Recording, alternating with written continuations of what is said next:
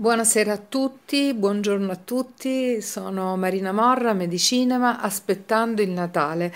E ci siamo, oggi è il 24 dicembre, quindi tantissimi auguri a tutti voi che siete all'ascolto, auguri agli amici di Radio Onda UER, che è la web radio dell'Università Europea, auguri ai nostri eh, ascoltatori di Medicinema, infatti potrete seguire il, questo programma sia sul, sul il, sito e la web radio dell'Università Europea come su quello di Medicinema.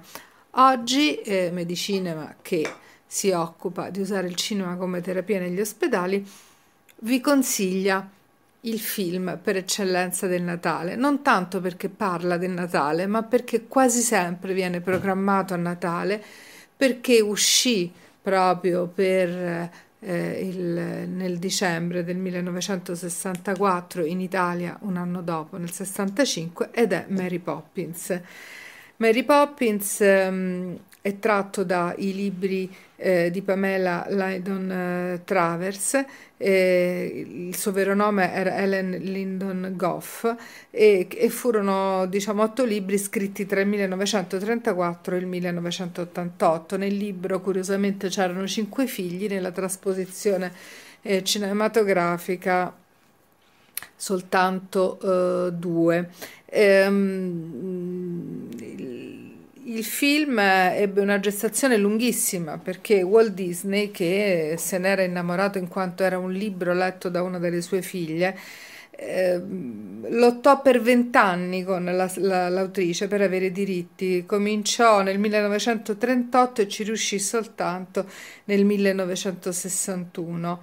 E, tra l'altro questa storia è raccontata anche in un altro film del 2013, Saving Mr. Banks che parla proprio di questa lotta che alla fine vinse eh, Walt Disney. Il film fu, eh, ebbe 13 nomination all'Oscar, ma ne vinse solo 5 come miglior attrice, miglior colonna sonora. Eh, miglior canzone originale, Cancaminin, miglior montaggio e miglior effetti speciali. Uh, il film narra, come conoscete tutti, di Mary Poppins, perfetta sotto tutti i punti di vista, come recitava il metro che usciva dalla sua borsa magica. E, mm, e, Mary Poppins rimette un po' le cose a posto laddove le cose a posto non sono perché c'è una famiglia distratta, un padre banchiere Mr. Banks preso dal suo lavoro, la madre Winifred è una suffragetta molto amorevole, gentile ma distratta, estremamente distratta e questi bambini, Jen e Michael, crescono con delle burbere eh, tate finché, finché, finché dal cielo scende Mary Poppins e succederanno mille avventure e piano piano quello che sembrava rotto si rimette a posto, aiutati anche da Bert, che è un altro personaggio interpretato da Dick Van Dyke. Non racconterò altro perché sapete tutti, conoscete benissimo la storia di Mary Poppins. Tra l'altro a breve lascerò la parola a Marca Bianchi che nel suo libro eh, Film eh, Revolution eh, ha proprio un capitolo dedicato a Mary Poppins perché effettivamente vedere il film può, alcuni film rivederli ci possono cambiare la vita perché ci danno degli input, in qualche modo ci rimangono dentro e poi negli anni lavorano. E, um, Mary Poppins, alcune curiosità che volevo dirvi era eh, il, il, famoso Mr. Banks recita con dei baffi finti perché fu proprio una richiesta voluta da uh, Walt Disney e tra l'altro lui doppia nel film anche la voce del pappagallo che era la testa dell'ombrello di, uh, usato da Mary Poppins, Dick Van Dyke oltre a fare Bert fa anche l'anziano banchiere eh, dove lavora il padre, Mr. Banks. E, mh, mm, per esempio i bambini non sapevano che c'erano degli effetti speciali. Quando eh, fu girata la famosa scena dell'arrivo di Mary Poppins che tira fuori dalla borsa tanti oggetti strani, eh, eh era reale, tirarono fuori da questa borsa tutte queste cose enormi e i bambini pensarono veramente che l'attrice fosse una maga, quindi l'espressione stupita ehm, era effettivamente reale. E, um, un'altra cosa curiosa, gli alberi di ciliegio della famosa via dei ciliegi dove era situata la casa di Mr. Banks erano effettivamente alberi di ciliegio, ma non erano in fiore. E siccome servivano in fiore per fare la scena della fioritura, furono creati migliaia di fiori di carta da degli artisti e quindi insomma gli effetti speciali furono decisamente notevoli anche per questi particolari. Perché eh, ho scelto, abbiamo scelto Mary Poppins come, beh, come film di Natale? Perché Mary Poppins um, è un dono, rappresenta la magia, eh, qualcosa che può succedere e, e, perché il significato della vita è questo, la vita è un dono e qualcosa può succedere. Molto dipende da noi, da come la guardiamo, perché il segreto è nello zucchero che ci mettiamo, perché basta un poco di zucchero e la pillola va giù. Quindi se riusciamo a vedere le negatività in maniera positiva, riusciamo ad avere quella giusta combattività, quella giusta eh, marcia in più che ci permette di superarle le difficoltà. Dunque la vita è un dono, è un dono straordinario eh, e, e, e, lo straordinario si deve cogliere nell'ordinario perché ogni giorno c'è e questo dà l'entusiasmo. L'entusiasmo è uno dei de, degli elementi anche importanti che questo film trasmette. E poi c'è la visione della famiglia che è un po' particolare, anche qui la famiglia eh, si capisce che è importante, eh, però è leggermente disgregata e per la prima volta ehm, si chiede a un bambino di guardare eh, la vita con gli occhi del padre, perché magari il padre è solo eh, il padre non riesce a capire delle cose perché vive in un ambiente eh, freddo, grigio, deve lavorare. Qui quando Bert riporta a casa i bambini e, o la stessa Mary Poppins quando eh, gli dice domani andrete con vostro padre e c'è una vecchietta che eh, dà da mangiare i piccioni, date da mangiare i piccioni e quindi State vicino a vostro padre, ma portate anche il vostro, nel, quello che voi sentite nella vita di vostro padre. Ehm, e, ed è importante questo comunicarsi e comunicare di venirsi incontro, di cercare di capirsi, ognuno a vedere eh, il mondo dell'altro, anche se si è piccoli. E, ehm, e, soprattutto bisogna trovarlo questo tempo perché è importante poi passare del tempo insieme. E soprattutto i genitori devono trovare il tempo per giocare con i propri figli che lì è rappresentato dall'aquilone. Ma non dico altro. Eh, Un'altra curiosità e vi lascio che non vi avevo detto è che originariamente questi libri eh, furono eh, illustrati da eh, una um, illustratrice ehm, che si chiamava Mary Shepard ed era la figlia del celebre illustratore di Winnie the Pooh, quindi un'altra curiosità. A questo punto taccio, lascio la parola a Marco Bianchi che ci racconterà eh, altre motivazioni su Mary Poppins. Continuerà il nostro programma all'Università Europea con i ragazzi che ci racconteranno il loro film del cuore e chiuderà questo lungo appuntamento eh, Enrico Ercole con eh, incontri eh, stellari e ci racconterà tutto sulla celebre saga. Buon Natale, buon Natale a tutti e tanti auguri. A te Marco.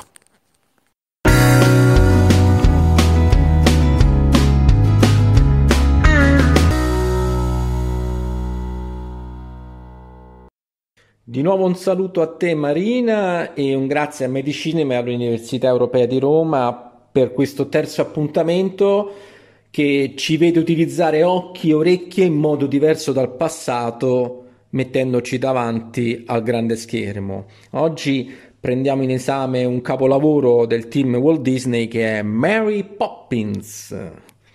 In pochi minuti è difficile argomentare il film, tanto che nel mio libro gli dedico ben 14 pagine, quindi cercherò di iniziarvi al film svelandovi che ci sono tre livelli di interpretazione. Al primo c'è la favola per bambini dei buoni sentimenti, al secondo, grattando un po' la superficie, scopriamo che quella super tata che è Mary Poppins, guarda caso, è anche una tata per gli adulti ma è poi scendendo in profondità, trascendendo un pochettino i personaggi della storia, che si apre uno straordinario racconto metaforico di natura psicologico-esoterica, perché ogni personaggio ed elemento, a volte apparentemente messo lì per caso, ha un suo significato psicologico e concreto.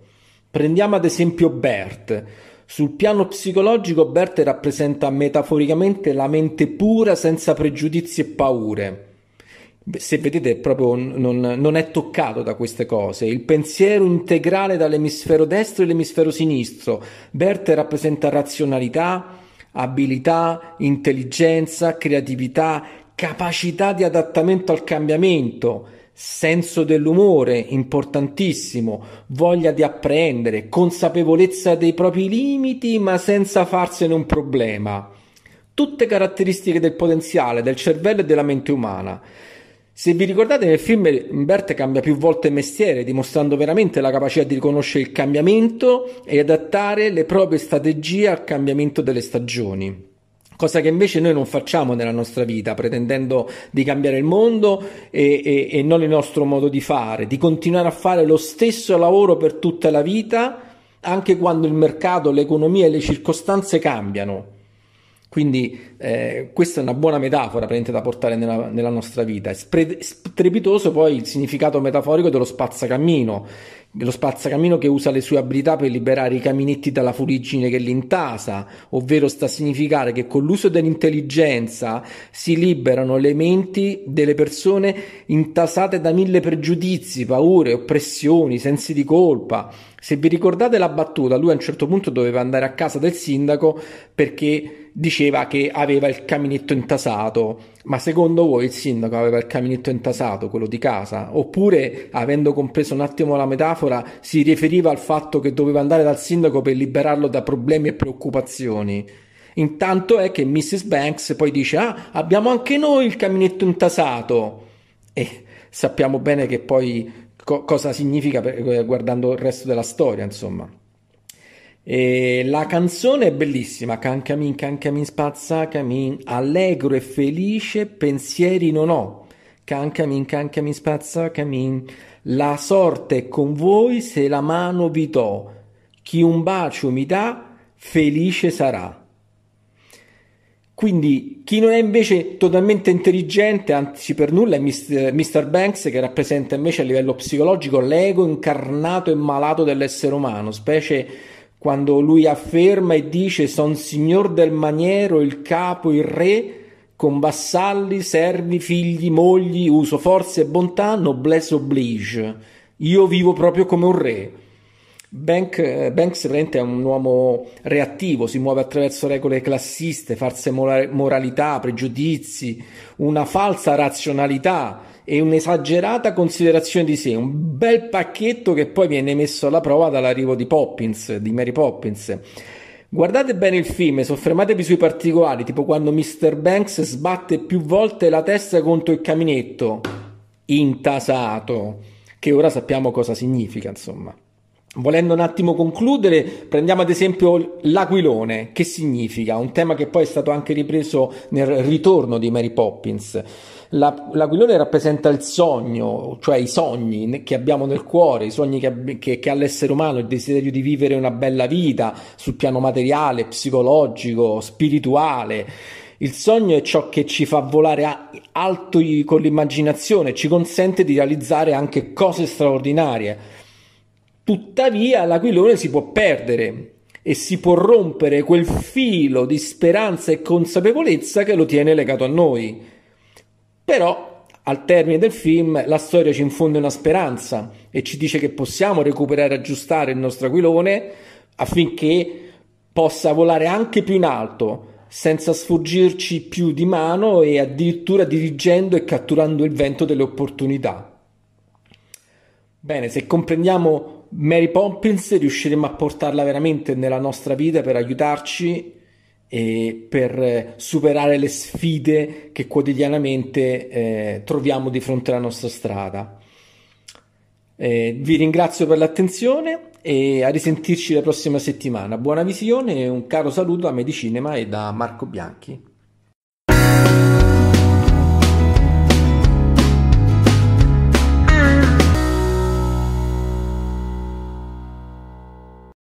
Salve, mi presento, sono Deborah San Germano e ho fatto la bellissima esperienza con Medicinema Italia nel Pluriniclinico Universitario Agostino Gemelli di Roma. Allora, il film di cui ho scelto di parlare è un classico natalizio che si intitola Mamma ho perso l'aereo. Sono molto legata a questo film perché da bambina ogni Natale costringevo tutta la famiglia a rivederlo tutti insieme. La trama è arcinota a tutti. Il protagonista è interpretato da Macaulay Culkin, eh, che è nei panni di, un, di Kevin, un bambino di 8 anni che per distrazione viene dimenticato a casa da solo. Di qui il titolo originale Home Alone, quando la sua famiglia appunto parte per le vacanze di Natale da Chicago a Parigi e nel caos dei preparativi non si accorgono che però Kevin è rimasto a casa. Dopo l'iniziale euforia del piccolo no, per la nuova vita e libertà acquisita, Kevin incomincerà a sentirsi ben presto solo e impaurito, soprattutto quando si troverà a dover affrontare una coppia di ladri mh, mm, piuttosto imbranati.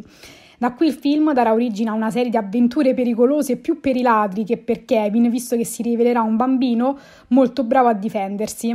Il film uscì negli Stati Uniti intorno agli anni 90 e niente, se non l'avete ancora visto ve lo consiglio vivamente perché è davvero un bellissimo film.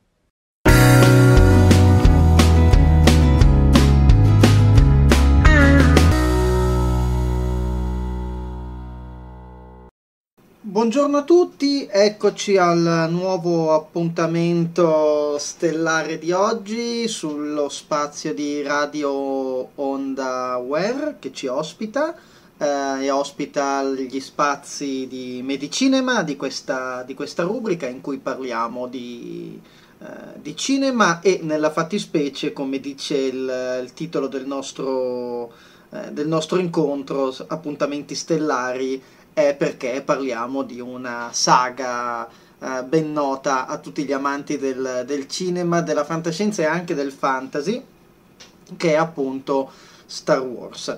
Uh, abbiamo già avuto due incontri in cui abbiamo parlato un po' della genesi della, della saga di Star Wars e di un personaggio che ha contribuito a renderla celebre, che è Darth Vader.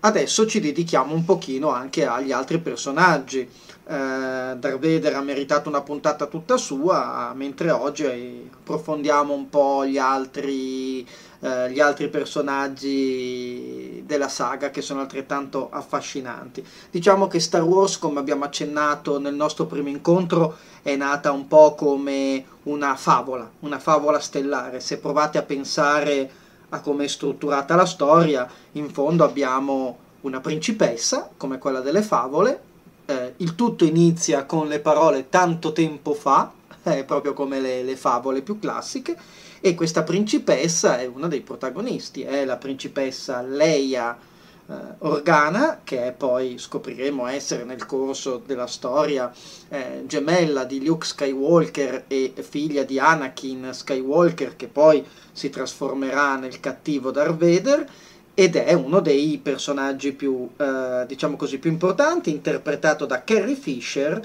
che eh, quando viene scelta da Giorgio Lucas per inter- interpretare il personaggio della principessa Leila, è una, un'attrice sconosciuta, figlia di Betty Reynolds e di Fisher, un cantante di, di genere eh, country, molto conosciuto in America, quindi lei è sconosciuta, ma non certo, e tra l'altro figlioccia in qualche modo di, eh, di Liz Taylor, ehm, che sarà poi la seconda moglie del padre.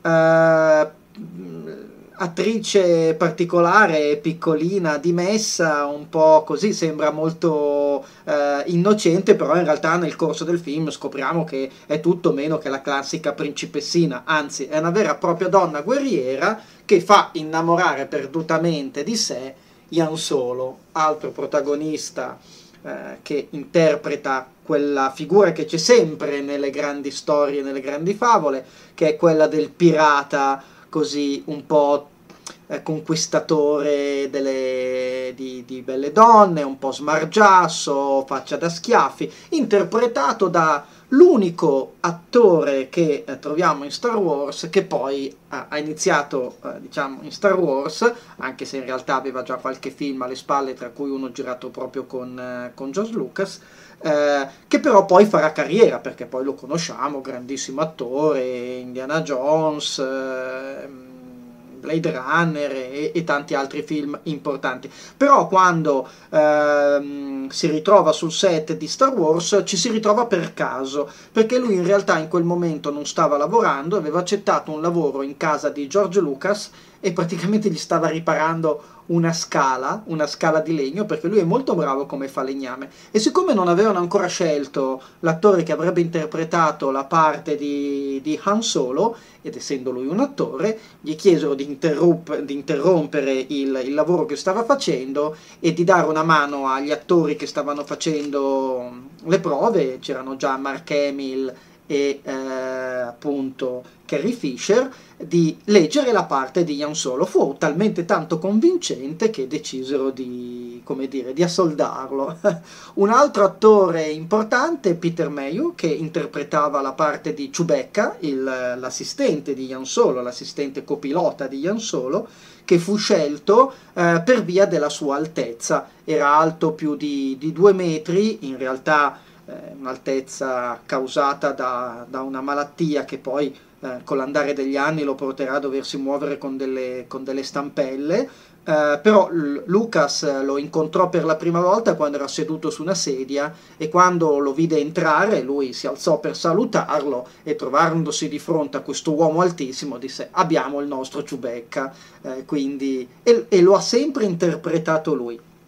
Poi c'era Kenny Baker che contrariamente all'altissimo Giubecca era in realtà una, uh, una persona affetta da, da, nanismo, alto 1,35 m, uh, che stava dentro R2D2, il famoso droide uh, astromeccanico che non in tutte le scene è un vero e proprio robottino, ma in tante scene appunto al suo interno ospitava questo attore piccolino che addirittura durante le riprese in Tunisia nel deserto fu dimenticato dentro la, lo scafandro del robottino e rischiò di prendersi una bella insolazione a causa del caldo eh, della, del deserto tunisino. Avevamo poi, eh, altri, abbiamo poi altri attori importanti, Mark Hamill, che interpreta la parte di Luke Skywalker, anche lui eh, attore all'epoca sconosciuto, poi non, in realtà non ha fatto una gran carriera, anche se è un grande doppiatore e ha aperto addirittura una sua agenzia di doppiaggio. Eh, fu distolto da un altro progetto televisivo, stava per firmare un contratto abbastanza importante per fare la parte di David, il figlio maggiore nella, eh, della famosa famiglia Bradford, telefilm tipico eh, molto famoso negli anni 70 e lasciò quel contratto per, eh, appunto, per, per poter stare sul set di, di Guerre Stellari.